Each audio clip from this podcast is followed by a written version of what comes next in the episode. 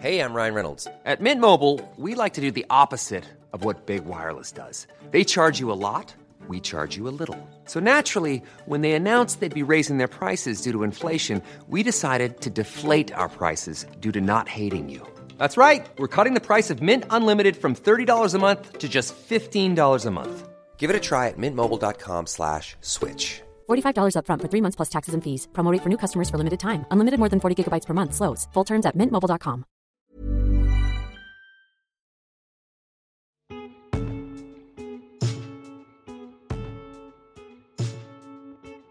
We aren't seeing a lot of plays about the pandemic yet, but I was at one recently. It was by the playwright Suzan-Lori Parks, and it's called Plays for the Plague Year. There's this scene in it that reminds me of how we were so stressed out back then that we were kind of forgetting to breathe. One of the main characters breaks the fourth wall and he walks right up to the audience and he asks us to do this breathing exercise with him. And so he tells us as an audience together to breathe in for four, hold for four, and breathe out for four. And I breathed in for four, and I just like immediately started to cry. Wow. and I was like, Oh, like total heart. involuntary. Oh, bless your heart. Yeah. That's me telling Suzan-Lori about this just days after seeing her play. Oh, that's uh, so great. No, no, no. If you can feel it, you can heal it. You got, we, we, we have our nation that does not want to grieve. Yeah. And we need to grieve. Yeah. We need to look back and go, oh, gee, something unfortunate happened. We need to grieve it. We need to see it. We Yeah. need to embrace it. We need to, all these human things that we no longer do. Suzan-Lori Parks is one of the preeminent playwrights of our time. She studied under James Baldwin, she's a MacArthur genius, and she's a Pulitzer Prize winner. She's the first African American woman to win the Pulitzer Prize in drama for her play Topdog/Underdog. But this play about COVID feels different from her other work. It feels more earnest. Today, Suzan-Lori joins me to talk about why she decided to write a pandemic play and why she decided to put it on now. Now's an interesting time because we're not in the thick of COVID anymore, but we're not totally out. And our emotions around it are still raw to the touch. This is FT Weekend. I'm Lilah Raptopoulos. Let me set the scene for you for this interview. I'm in a small conference room in the basement of an administrative building in lower Manhattan, across from the public theater where the play is on.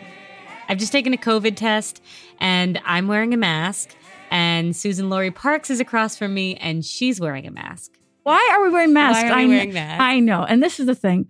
So, um, the way things are now, I know we run around without masks, but when we're in a small room, because I am actually in Yeah. my show, Plays for the Plague Year, um, what happens is if one of us in the cast should uh, test positive for COVID, even if we don't have any symptoms, even if we feel fine, all that stuff, if we should test positive, we are not allowed to participate in the show Right, for 10 days. right, Okay. And um, I do not have an understudy. right. So last time around when we did the show in the fall, um, COVID blazed through our show. Mhm. And then I got COVID. Uh, couldn't, couldn't help it. We were hanging out. So we had to shut down the show. We had to cancel the show. In March of 2020, Suzan-Lori decided that she was going to write a little play every day to keep her mind occupied until things got back to normal. But of course, as you know, nothing went back to normal, and the plays became this reflection of how abnormal our lives and our culture have become. Suzan-Lori plays a version of herself on stage, so you see personal stuff, like her and her husband and her son doing all the COVID things we remember the elbow bumping, the virtual school, the walks in the park. They have a friend who gets a job at a morgue. They have another friend who dies. You also see the cultural and the political stuff, like election night and the police brutality and the protests at that time. There's also a lot of music. I play the writer. I play the hubby. I play the kid. I play the music. So, in the first year or so of the pandemic, you decided to write a little play every day and you collected it into one big play and you're in the play. And first, I'm curious what it's been like to stage it. You know, it's three years out from the start of the pandemic. Exactly. So, what has it been like to sort of Yeah. stage yeah. this play while we're still kind of in it? Yeah, that that's a great question because the um I mean, you wonder what do we do with history Yeah. and what do we do with memory and how do we digest things? Our culture these days, I feel like, is encouraged not to reflect, not Mhm. to digest, not to process. Mhm. Uh, and the show really, uh, in a really joyful way, in a funny way, there are more jokes in there than I've ever written, I think um, it, it encourages us to think about what happened, yo. You know, it's okay. It's not gonna. It's not gonna. It's not gonna cause harm. It's it's gonna cause some joy. Strangely enough, Mhm. um, reflecting on the past is a doorway to incredible joy Mhm. Uh, and incredible. Also, also some sorrow and some sadness. But for the most part, it is a joyous experience. And like I said, there are a lot of there are a lot of fun jokes. hmm Um, I'm curious how it went process wise, how it went from this thing that you were doing, this thing that you were Mhm. writing a little play every day Mhm. into a real production, into a show into a show. into a show right the fun thing about in, in my experience in, in in writing writing period and then there's writing for the theater right Uh, so i do writing across you know i've written from novels to movies to tv shows to songs to essays to all kinds of things Mhm. um, and I've written a lot of plays. And when I write plays, I've learned that I write them for a specific. They're plays. Mm. They're not essays. Somewhere in the back of my mind, I think this might be performed one day. That's in. That's integral. That's part of the DNA of a play, right? And when I started writing these plays, it was very much. I'm creating something so that when we get back together, Mhm. we'll have something to share with each other. Mhm. We'll have a, a, a I'm- I was setting the table, if you will, for this banquet, for this this dinner party. I was planning a dinner party. Didn't know what actors I was going to invite in, big question mark, but I knew that I was going to have a dinner party. Mhm. And I knew that the dishes would be these plays. And of course, I wrote one a day, sometimes two a day, sometimes two a day in a song for a whole year. So there are many more than we actually see on stage. We see about 90 or so. I, I never counted. Um, I'm curious what that process was like editing it, yeah, sort of yeah, sure. tweaking sure. it to make it Sure, sure, because it would have been, you know, 10 hours, 15 hours long if, we had, yeah. if we'd done all of them. And, and, and uh, you know, uh, so, so to edit it to your question, Mhm. to edit it, um, yeah, what to leave in, uh, what to leave out. Again, what do we want to encourage the audience to remember? What do we want to let, let go of? Was there a play that you read it and you were like, I want to forget that, so I don't want to put it in, or that wasn't how you thought about it? No, wouldn't have written it. wouldn't have written If it. I if I wanted to forget it, I, I wouldn't have written it. It wouldn't have made it to the page. you know? Interesting. Yeah, no. I mean, the ones I wanted to. Now, I, I didn't only want to remember the quote unquote good things or the good moments. I mean, there are a lot of very upsetting moments um, that I wanted to. I wanted to maybe remember, remember, remember. Literally, put the Mhm. body together, put the body back together, and um, and, and we remember them in different ways. So, so for example, I mean, for example, some of the difficult things that that happened uh, during the year. Um, uh, uh, Breonna Taylor was killed. Now, do we recreate the, the the killing of Breonna Taylor? No, we have her standing on stage talking about it. Yeah. Uh, Ahmaud Arbery was killed. Do we recreate the the killing of Ahmaud Arbery? No, we don't actually. The the, uh, the wonderful actor Leland Fowler stands on stage and says, uh, "Ahmaud Arbery goes for a run. You know what happens next." And then the writer says to her son, "Pumpkin pie, can I give you a hug?"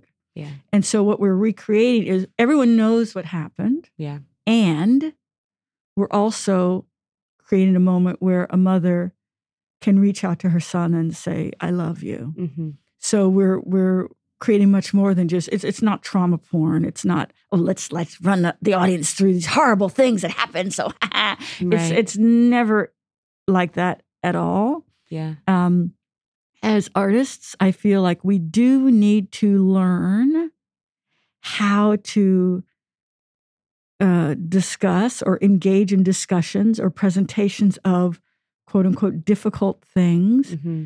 um, without uh, uh, engaging in the creation of trauma porn. Mm-hmm. Uh, trauma porn to trauma is like sex and love is to pornography. There's a difference. We all know it, Mhm. but why d- haven't we learned it?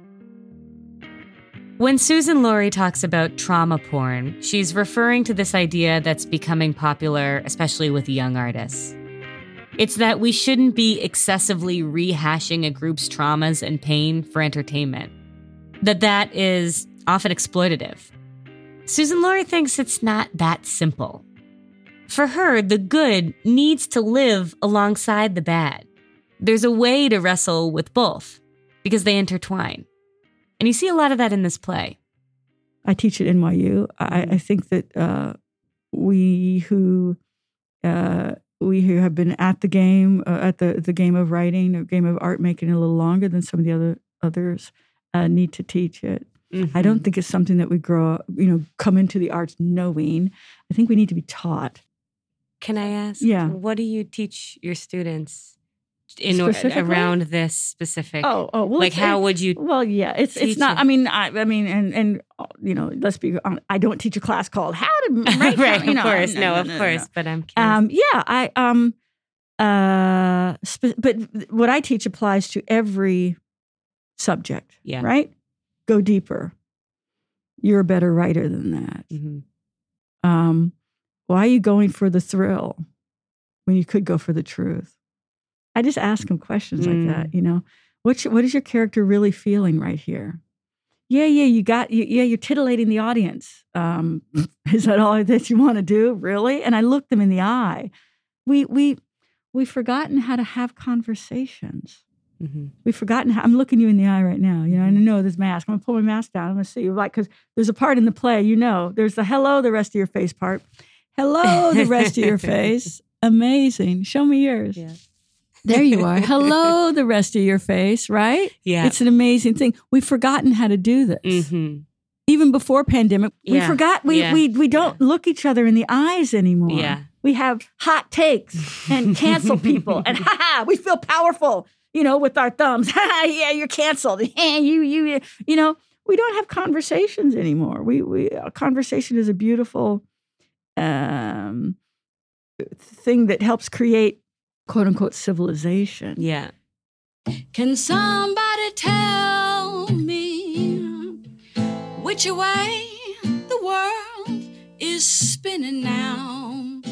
Cause I would really like to know if we That's Suzan-Lori singing on stage. One thing that Plays for the Plague Year does is it reminds us that COVID wasn't just a health crisis, it was also a political crisis. At the start of the pandemic, the crisis messaging was wild.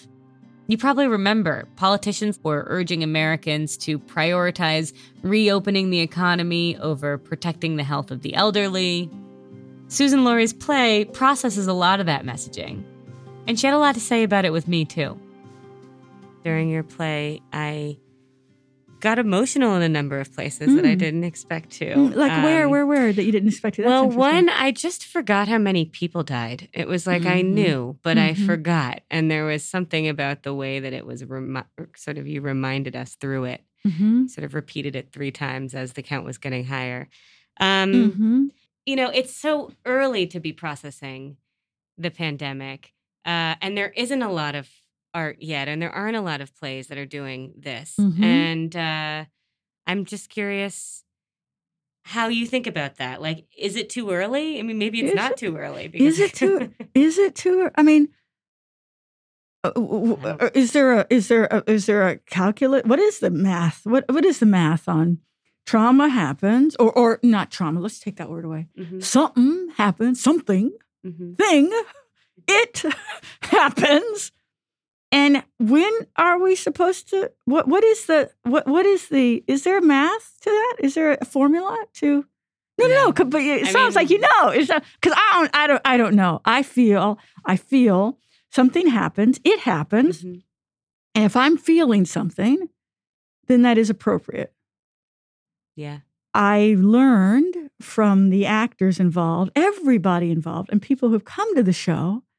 I they so wanted to feel they had stuffed things Mm-hmm. in their bodies that they had forgotten about, Mm-hmm. and they wanted to keep it that way. Yeah. And actually, they realized I didn't, they didn't want to keep it that way. They just didn't know what to do, Mm-hmm. so they were just holding tight and and and going shopping buying stuff. No, really, after 9 11, we were encouraged to go shopping.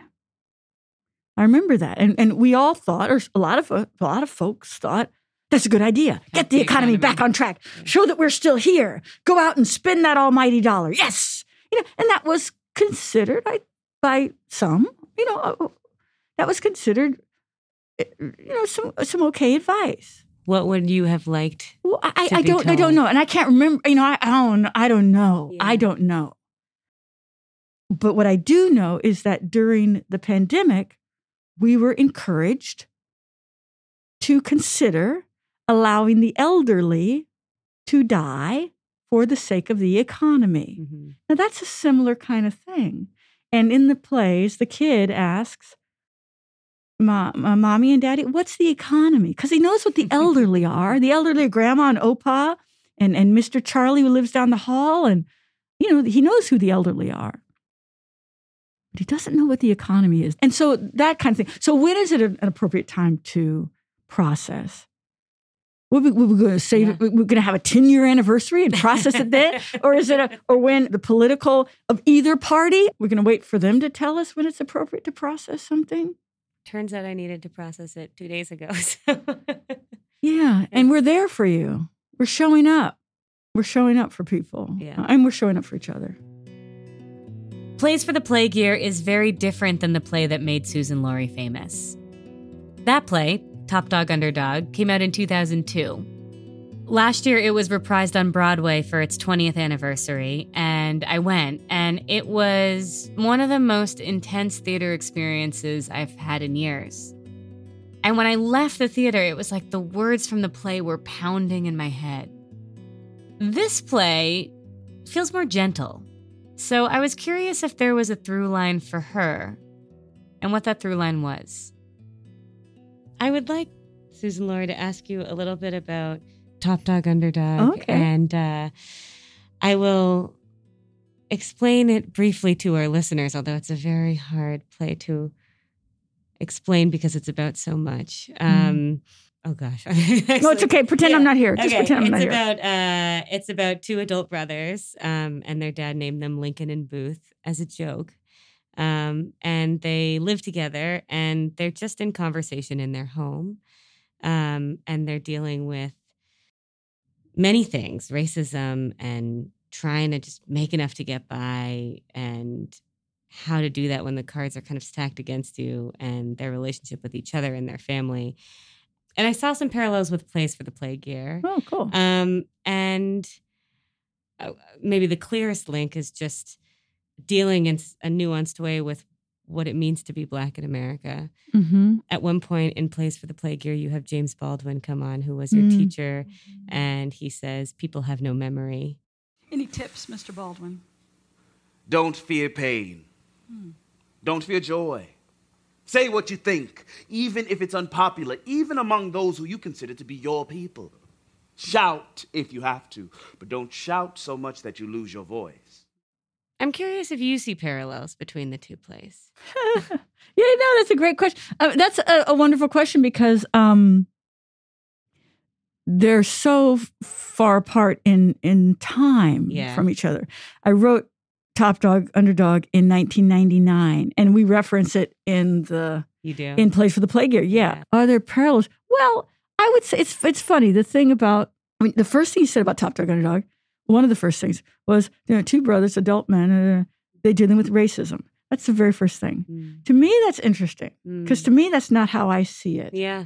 And t- as a as a black person, that is how our drama is deemed relevant. Right. That is how we are seen as having a relevant story to tell Mm. me and racism. You know, these guys, I think they're biggest bigger than race. It's the it's it's you're my big brother. I'm your little brother. I want to learn something you know, and you won't teach me. Mm-hmm.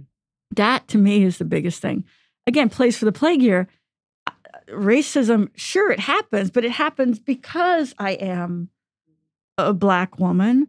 But it's not the stuff of the plays. I don't think. Although the similarities to me with Topdog and the plagues for the plague year, one, they couldn't be more different. Mm-hmm. People go in Top Dog, they go, "Where are you?" This isn't about you at all. And I'm like, "Oh, it's all about me. You just don't see me." Plays for the plague year, you see me. Mhm. There I am. You can't not see me. There I am. You know. So they they couldn't be more different, and yet they're so much of the same song because both shows embrace, you know, the mystery of being human. Mm-hmm. What is it? What actually is going on? How is reality created? That's what I really am interested in. And we could talk all day about racism and race relations, but that's just the veil that is being used to hide from us the thing that's really interesting, which is right now we're creating reality. Isn't that cool? Mhm. And how is reality created? You know, and when the writer, the first thing that she says when she walks on the stage is, I play the writer. What does that mean for me, Suzan-Lori Parks, to walk on stage in a play, a series of plays that I wrote, and sing to the audience, I play the writer? What does that mean?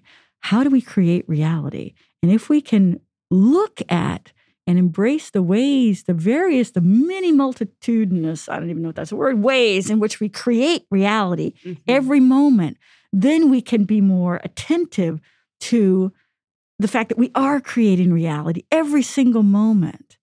We're not just in some some labyrinth of someone else's design, you know what I mean? So I do think that the topic of race relations, while it is important, is actually a diversion from the real beautiful thing that here we are, humans, being human, and together we are creating reality. Wow. Wow. Look at us.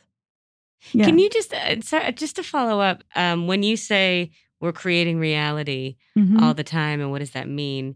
Um, I guess tangibly, when do you feel that? And I ask that partially because in the pandemic, I felt like, wow, we are really living history.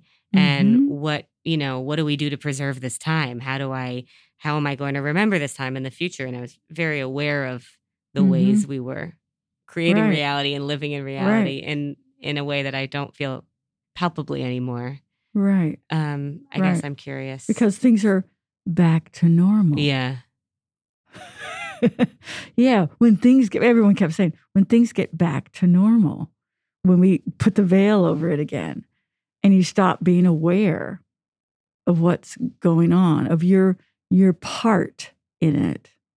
That's what Plays for the Plague years really doing. That's Mhm. in a way another reason why it's so emotional. It's not only reminding us of stuff that happened, but it's reminding you of the part that you play in the construction of reality moment by moment by moment.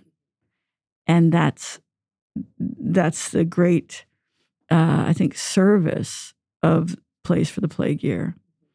It's just helping us wake up to our our authority. Mm. Um, the ways that we on stage, the actors, me, the musicians, we have a wonderful band, um, take care of each other while we're on stage. We assist each other on onto pieces of furniture. We move pieces of furniture. We help each other into certain uh, uh, costume changes.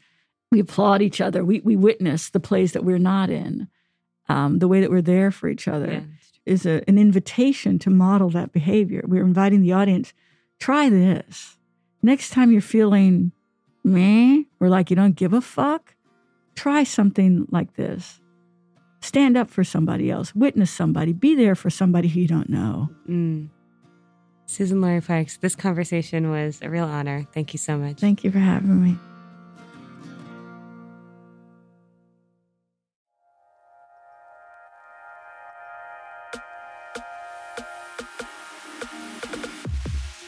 That's the show this week. Thank you for listening to FT Weekend, the life and arts podcast of the Financial Times. Next week, we have the actor Arian Moayed on. He plays Stewie, a fan favorite on Succession, and so much more. And he's on to tell us what it's like to play an unlikable character. Links to everything mentioned today are in the show notes, alongside a link to a great discount on an FT subscription. That's also at ft.com slash weekend podcast. There's also a link in there to a discount to the second annual US FT Weekend Festival, which is in Washington, D.C. on Saturday, May 20th. As you know, we love hearing from you, so if there's something that you'd like to hear us take on, or someone you'd like to hear us interview, or an FT writer you want us to chat with, get in touch. You can email us at ftweekendpodcast at ft.com. The show is on Twitter at ftweekendpod, and I am on Instagram and Twitter at Lila Rapp. I post a lot of behind the scenes stuff about the show on my Instagram. I am Lilah Raptopoulos, and here is my talented team. Katya Komkova is our senior producer, Lulu Smith is our producer, Molly Nugent is our contributing producer. Our sound engineers are Breen Turner and Sam Giovinco, with original music by Metaphor Music. Topher Forhecz is our executive producer, and our global head of audio is Cheryl Brumley. Have a lovely weekend, and we'll find each other again next week.